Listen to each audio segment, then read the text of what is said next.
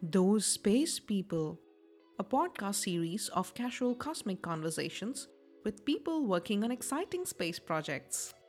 Welcome to Thermal Lens, a special series focusing on thermal remote sensing created by me, your host Rachana Mamidi, Agnieszka Soszynska, and Jennifer Susan Adams. Agnieszka is currently a research associate at the University of Leicester in the U K and has been working in the area of thermal remote sensing since two thousand seventeen. Jennifer is a postdoctoral researcher at the University of Zurich in Switzerland and is currently focusing on measuring land surface temperature over forests. Agnieszka and Jennifer are also chairpersons of the Thermal Remote Sensing Special Interest Group of EARSEL, the European Association of Remote Sensing Laboratories. This group aims to bring together all the relevant stakeholders and provides a communication platform in the form of workshops, special sessions, seminars, and more. Agnieszka and I are back again, and we are recording today's episode with Ellis Freedman. Ellis is the founder of Serious Science, a U S-based consulting company providing design and analysis support for satellite imaging systems. He has forty plus years of experience in radiometry for infrared as well as visible to shortwave infrared imaging across multiple remote sensing missions, ranging from government systems to commercial systems, including NASA's Landsat program. As a systems engineer with many degrees in physics, Ellis was involved in all mission aspects throughout his career. He has also served as a visiting lecturer on remote sensing payload design and I R phenomenology at Villanova University in the U S A. Our conversation with Ellis covered a lot of interesting topics and lasted for more than an hour. So to make it easier to follow, we've divided it into two distinct episodes, each centered around a specific theme. So let's kick off with the first segment that contrasts large space agency missions with smaller new space missions. And welcome to the podcast, Ellis. Thank you very much. So Ellis, you're currently a consultant for a bunch of remote sensing companies through your own company called Serious Science.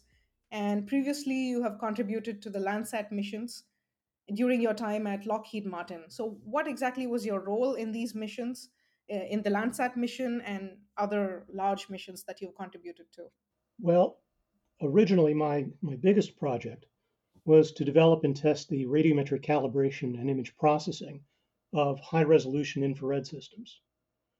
And eventually, after oh, at least a couple of decades at that, I was brought into the Landsat seven program as part of the Systems Integration Group.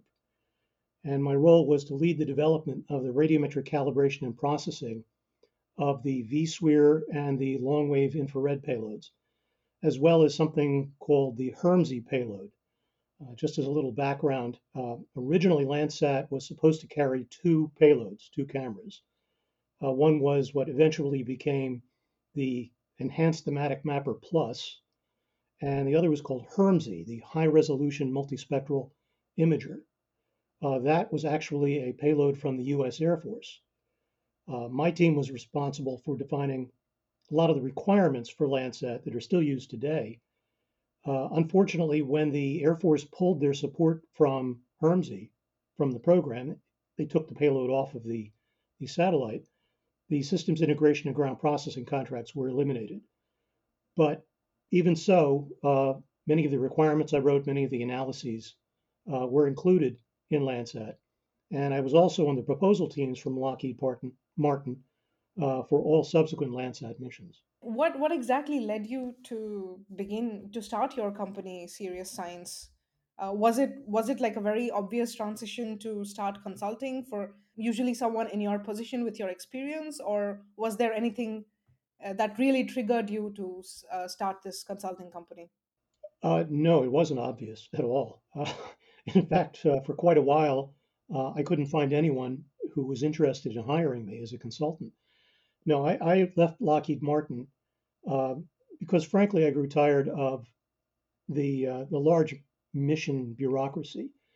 And I, I left in the hopes of providing engineering support to smaller, more practical and rapid remote sensing systems. Uh, some of the programs that I worked on between the time that we started and the time of launch was sometimes as long as ten to fifteen years. And it's really hard to get any satisfaction out of something when you only see perhaps two launches in your lifetime. This is very interesting because this brings us exactly to the subject of our uh, conversation, that is the differences between the large agency missions and the smaller commercial commercial missions, what you said just said rapid. So here we have our first difference in the timing. And uh, so to, to keep it a bit structured, um, can you say something on like how is such a large agency mission initiated? What drives it? What is the main focus point in the planning phase? And for instance, can you e- extrapolate from your experience in the Landsat missions? I can try. Um, and, and I'll preface this by saying that uh, the focus points in the planning phase uh, that I'm going to talk about are what should be done for successful missions, not necessarily what is always done for these missions. Uh, the missions always begin with a clear definition of the user needs and objectives. And surprisingly, that doesn't happen very often. Um, but along with that, typically we have to do what are called utility studies. And they're carried out to discover or confirm the value of certain parameters for the users. After that, there's often a request for information, an R F I that goes out, uh, that's published to gather information on what people think are the viability of the mission concept and any new ideas that industry may have or government for, uh, for modifications to the mission. And from there, the requirements must be defined for the mission, uh, for the users and the various segments as you flow down the requirements, such as for the satellite bus, the payload, and the processing. That's really how you have to begin. Very often, as I said, this doesn't necessarily happen. Uh, this is the way I was taught originally, and we were very successful. And at some point, at least in my case, the U S government decided to abandon that process, and it became disastrous. So that's why I wanted to say that this is specifically for successful missions. This still kind of stays in a way because uh, missions currently, for instance, like surface biology and geology in, in NASA, Uh, are strongly basing on this uh, decadal survey, basing on needs on, and requirements by the by the people. Yes, but uh, each mission is a little bit different.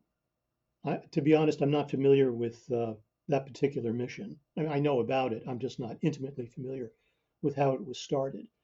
Um, part of the problem uh, with these planning phases is there are certain challenges that come up. Um, one of the biggest ones is that users do not understand the engineering implications and the limitations that come with meeting their objectives. Uh, users, at least in organizations like NASA, tend to be scientists. There's nothing wrong with that, but a scientist is not an engineer, and they may not understand some of the limitations that occur. Uh, and users often have a difficult time distinguishing between what they need to accomplish the mission and what they want. I've been on different projects where, for example, um, they may only need, for example, one degree accuracy in temperature estimation. But then they will say, well, but can we get a tenth of a degree? Well, maybe it would cost you an awful lot of money. It wouldn't get you much more, but they tend not to understand the limitations. And then flowing requirements down to operations and payload and processing, that requires careful negotiations with the various contractors. And contractors can be territorial, and they're often guided by their management profit considerations. So they're going to try to get as much as they can for as little as they can. And that sometimes lead to conflict. Now, on top of it all, for large missions, inevitably there's a bureaucracy. The bigger the mission, the bigger the bigger the bureaucracy. And for each additional person in the bureaucracy, you end up with someone who wants to disagree with something along the way. Um, I, I, I hate to use a crude analogy, but I was once taught that every additional person in a bureaucracy uh, acts like a dog. They want to spray whatever they're looking at and make it smell a little bit like themselves. And that's basically what happens in a bureaucracy. You end up with a lot of people trying to change things just so it it smells a little bit like them. Um, and then finally, there's requirements creep. I don't know if you're familiar with the term, but uh, that's where you start out with initial requirements and you start your design. And as time goes on, the users will come back and say, well, can you give me a little bit more of this? Well, you know, we hadn't thought about this before, but can you add that? And these have big implications where things have to go back to the drawing board, change the designs, change the manufacturing, all new analyses have to be done. And unfortunately, that's not just limited to large missions. That can occur in small missions as well. Let's just come a little bit back and think and say, who are the target users of the large agency missions? Who, who does the agency try to serve in this, in planning of such a mission? Well, there are several, and it can be broken down in different ways.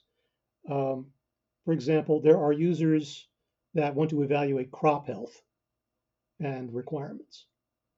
Uh, there are others that want to evaluate urban heat islands, for example, um, or power usage in buildings.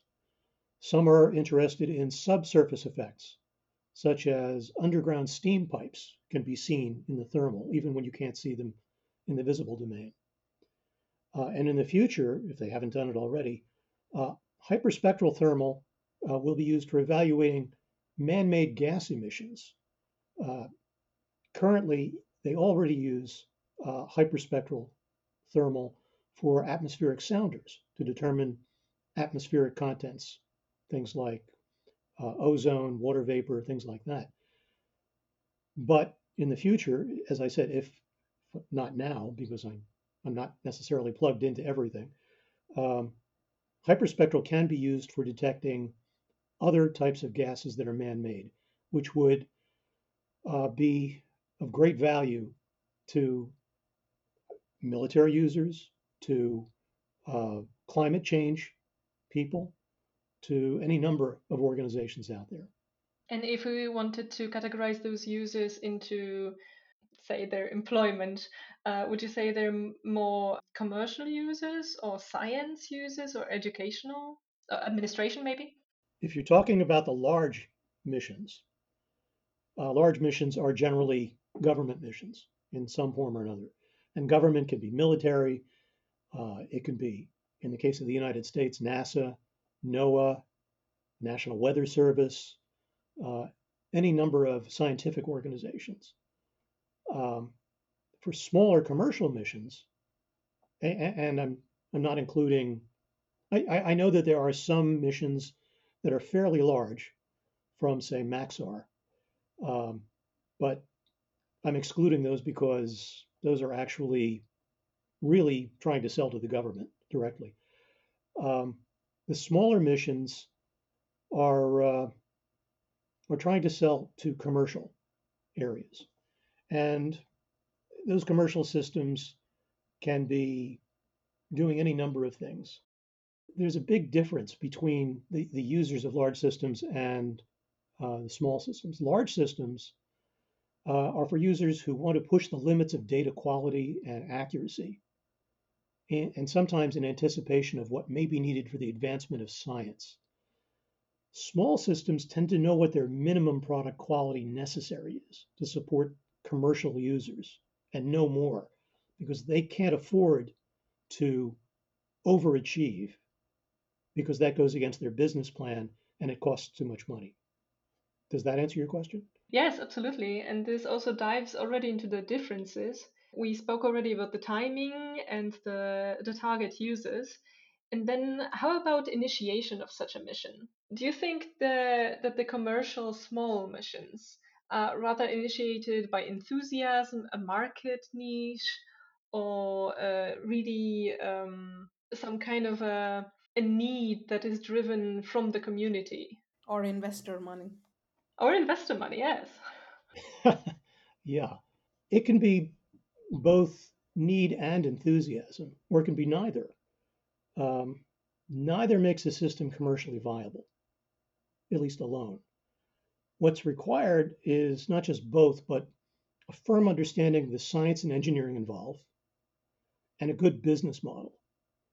That's the one big difference between smaller commercial systems and large government missions.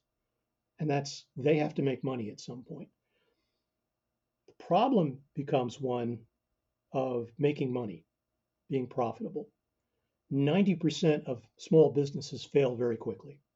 And small satellite missions are really no different. In fact, the last time that I checked, uh, Planet, which is fairly large, but has several small satellites, uh, is still not profitable. They're not expected to be profitable for another two to three years, which means they will have gone for perhaps a decade losing money. Um, we may be experiencing something similar to the dot-com bubble of the late nineteen nineties. Um, we have a tremendous number of commercial small systems out there. And I'm sure that not every one of them will be successful. We currently have, the last time I checked, more than seven thousand active satellites in orbit. That's a lot of satellites to go around for what may not be um, enough users. So that would drive the price down, which makes it less profitable, and so on. So you end up with an endless cycle. So that's why I say it's not just need or enthusiasm. Yes, you may find some companies where someone is very enthusiastic about an idea that they have, or they may actually see a need for something. But that doesn't mean that it's profitable by the time that they're through. These seven thousand satellites can all, are also good business for space traffic management companies, right? Yes, I've seen several companies try to get into uh, that particular business, and it becomes very difficult. Uh, I think that I saw an article a couple of weeks ago in which um, I, I believe it was the space station had to uh, move out of the way of satellites. There's just so much out there that they're getting in each other's way. And of course, I'm sure everyone is aware that if they collide, they create tremendous debris that end up hitting other satellites, and you end up with a cascade effect, which no one wants. Absolutely. And then if we think about the initiation of the mission, we spoke to Mike Abrams, science lead of Aster Mission, Uh, about the NASA's way of initiating missions. He said that there are tests, that often sensors are being built as uh, airborne precursors to the spaceborne uh, sensor. I imagine that is not the way in the commercial smaller missions, is it? Typically not. Typically, for smaller missions, there are already uh, airborne platforms out there, commercial ones, uh, that have already collected a tremendous amount of data.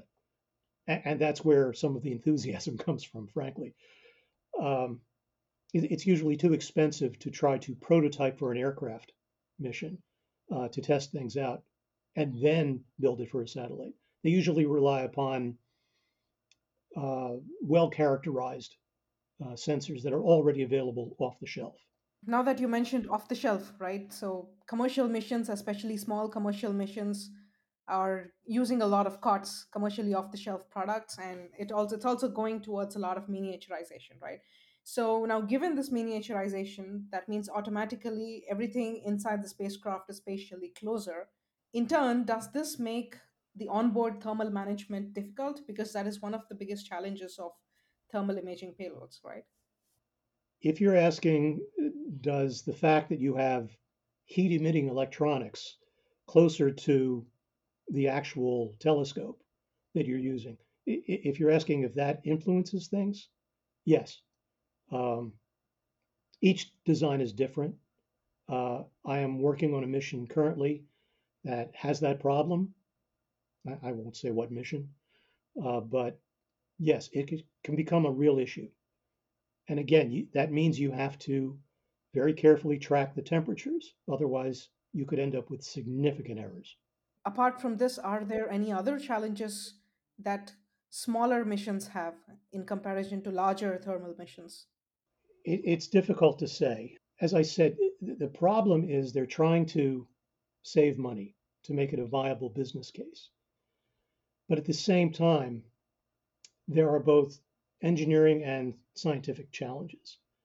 Uh, in, in order to actually design these systems, you have to do careful characterization and measurements, both pre-launch and post-launch.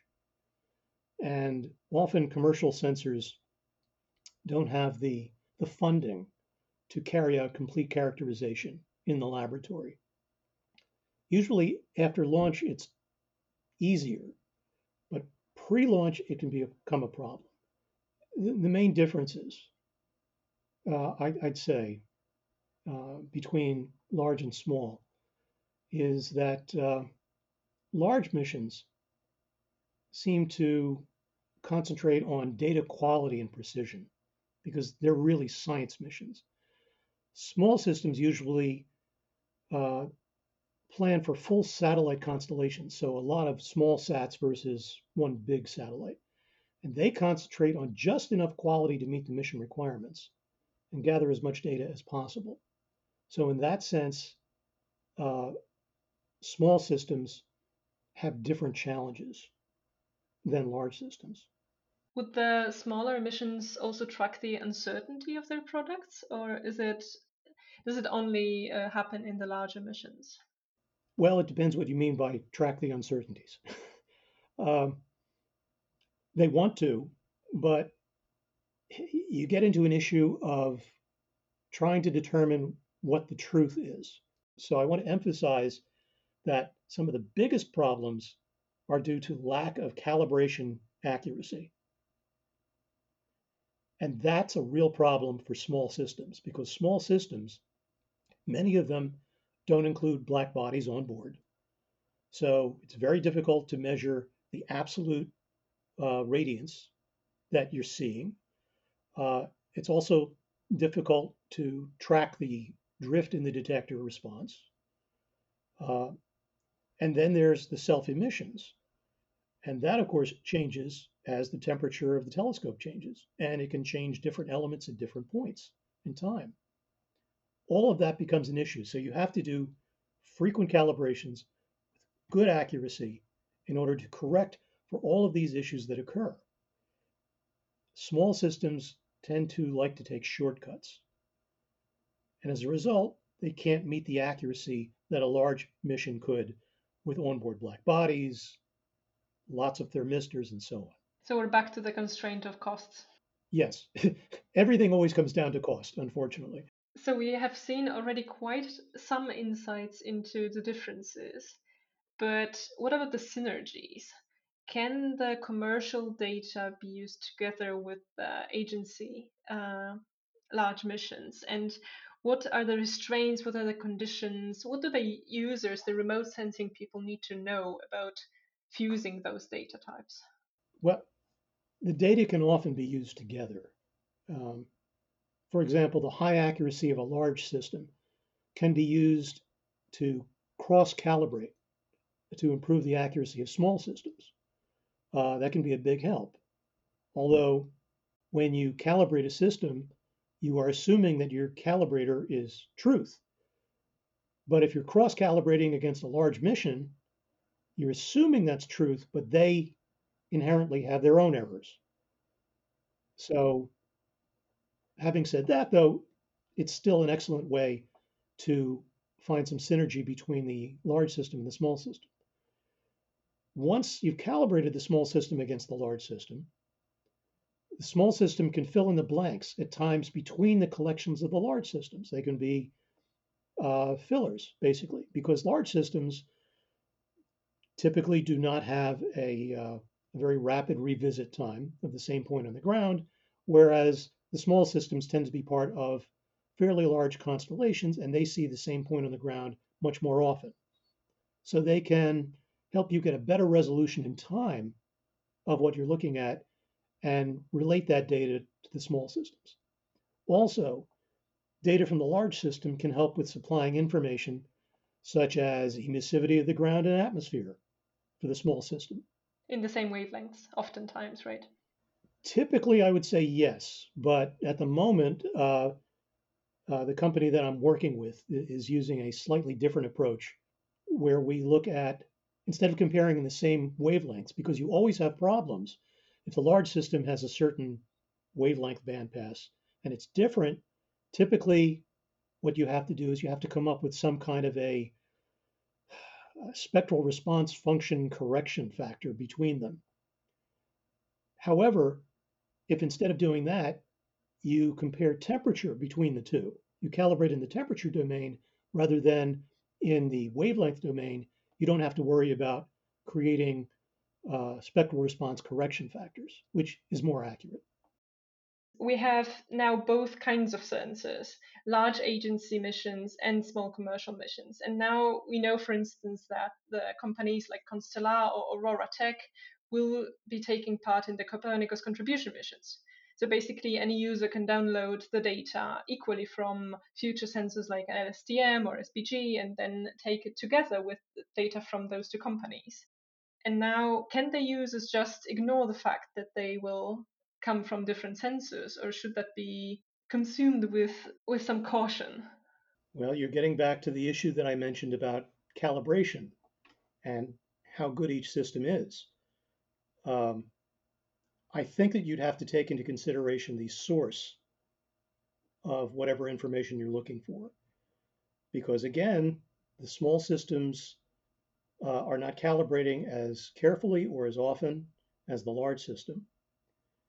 Uh, also, it's very difficult to validate the information once you're on orbit. Um, now, some systems will try against certain ground targets, uh, but it, those are single points, and you may not know exactly what the performance is for any particular image at any particular time. So